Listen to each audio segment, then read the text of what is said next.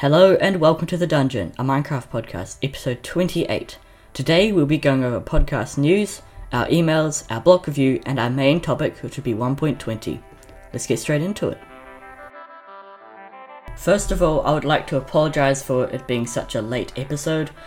I've been quite busy recently, and I know I say this like every episode, um, but I will be trying a lot harder to stay on schedule now that I've set myself a lot looser, a looser schedule rather.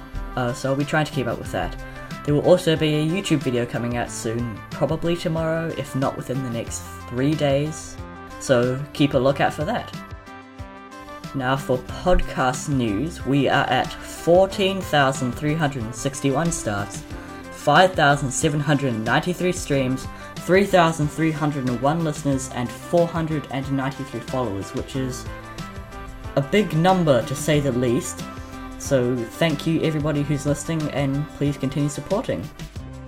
Now, I also have a YouTube channel, which the link will be in the description.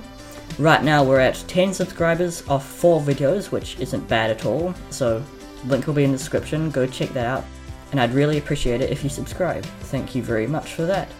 Now, we do have an email from Alexander Rowley. He said, do the announcement, no episode for a while, and the I'm back episodes count towards the 32nd episode being the Q&A. And uh, no, unfortunately they don't, because this is episode 28. But do remember to send in your emails for the Q&A. I've got quite a few, and I would love to hear all your questions. Hopefully, I'll be able to answer them all. Now we do have a block review that we're going over, and this was suggested by my brother. Actually, we'll be doing ancient debris, and all information off here will be off the Minecraft wiki. Ancient debris is a rare ore found in the Nether and is the main source of netherite scraps. Its high blast, it has a high blast resistance and is immune to normal explosions. In item form, it floats on lava and cannot be burned by any form of fire. It naturally generates in the nether in form of blobs. Up to two blobs may generate per chunk. One to three ancient debris generates with a periodic normal distribution similar to lapis lazuli ore from levels 8 to 22, and additional blobs from 0 to 2 ancient debris will generate randomly from levels 8 to 199 on average. Y level negative 15 has the most ancient debris, or Y level 15, sorry. There is an average of 1.65 ancient debris per chunk, um, with normal maximum of 5. However, it is technically possible for up to 11 ancient debris to be found in a single chunk.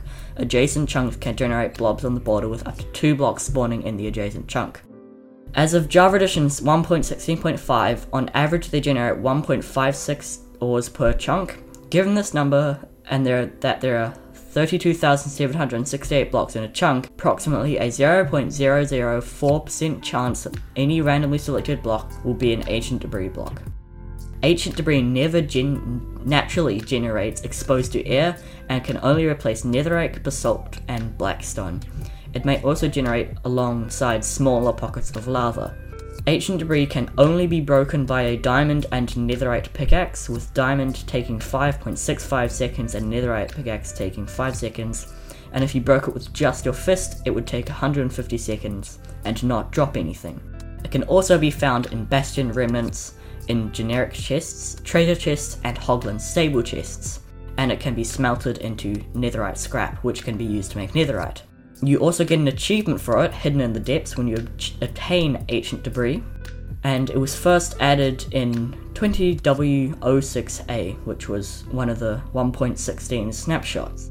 So, overall, ancient debris is a very rare block that is used to make overpowered armor. It generates less per chunk, which is good distribution.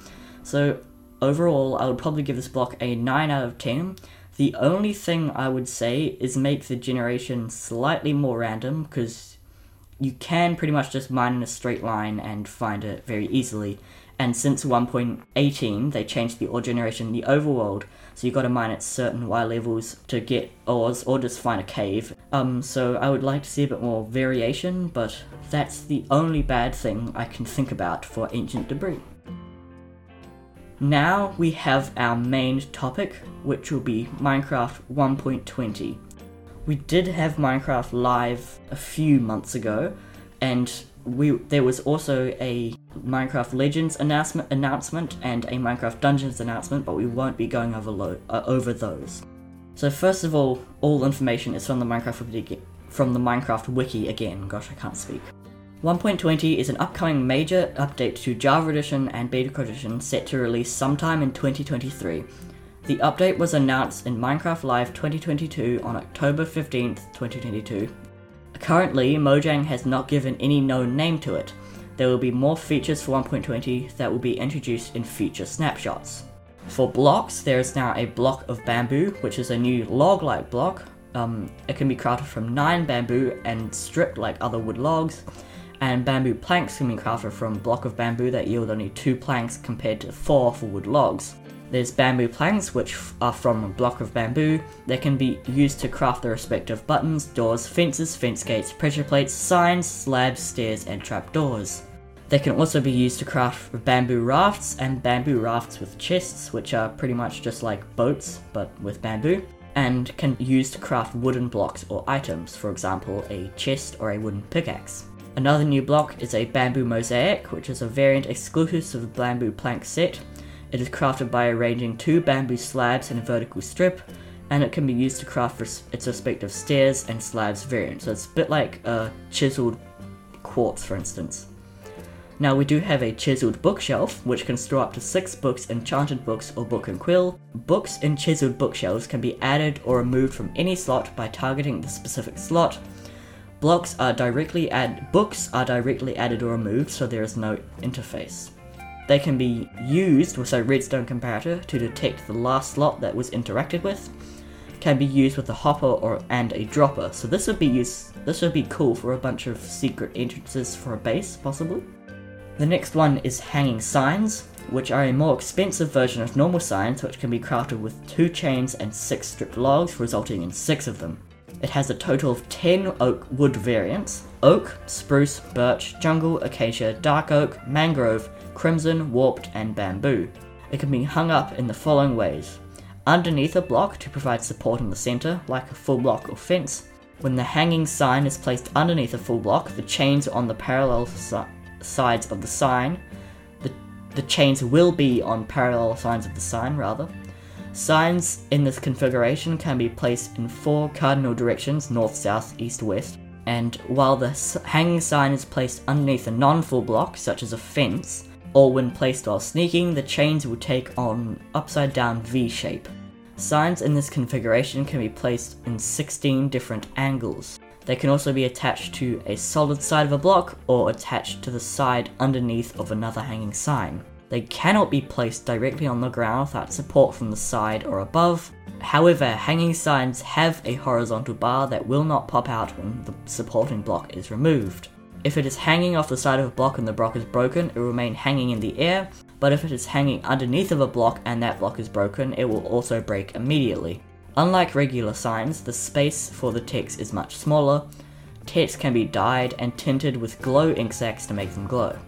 And the last new block is the Piglin head. Piglins will now be able to drop their heads when killed by a charged creeper.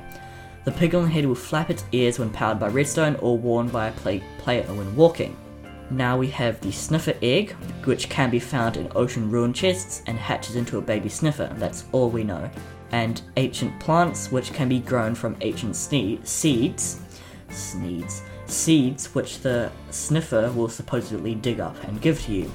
So ancient seeds can be dug out of the ground by a sniffer and they can be planted on the ground to grow new plants. That's all we know. Now we do have a few new mobs. We've got the camel, which is a rideable entity which can be equipped with a saddle and ridden by two players. It has its own spawn egg. It has 32 hearts, 32 health points or 16 hearts. It will naturally spawn in desert villages. It can be bred with cactus and will follow players holding a cactus on hand. Mobs that are two blocks and two blocks taller and lower cannot reach the player except spiders when the player is riding it due to its height. They can walk over 1.5 block tall obstacles such as fences and blocks with a slab on top, and they will randomly sit down. While sitting, it is difficult to convince them to move. They can either walk or sprint quickly.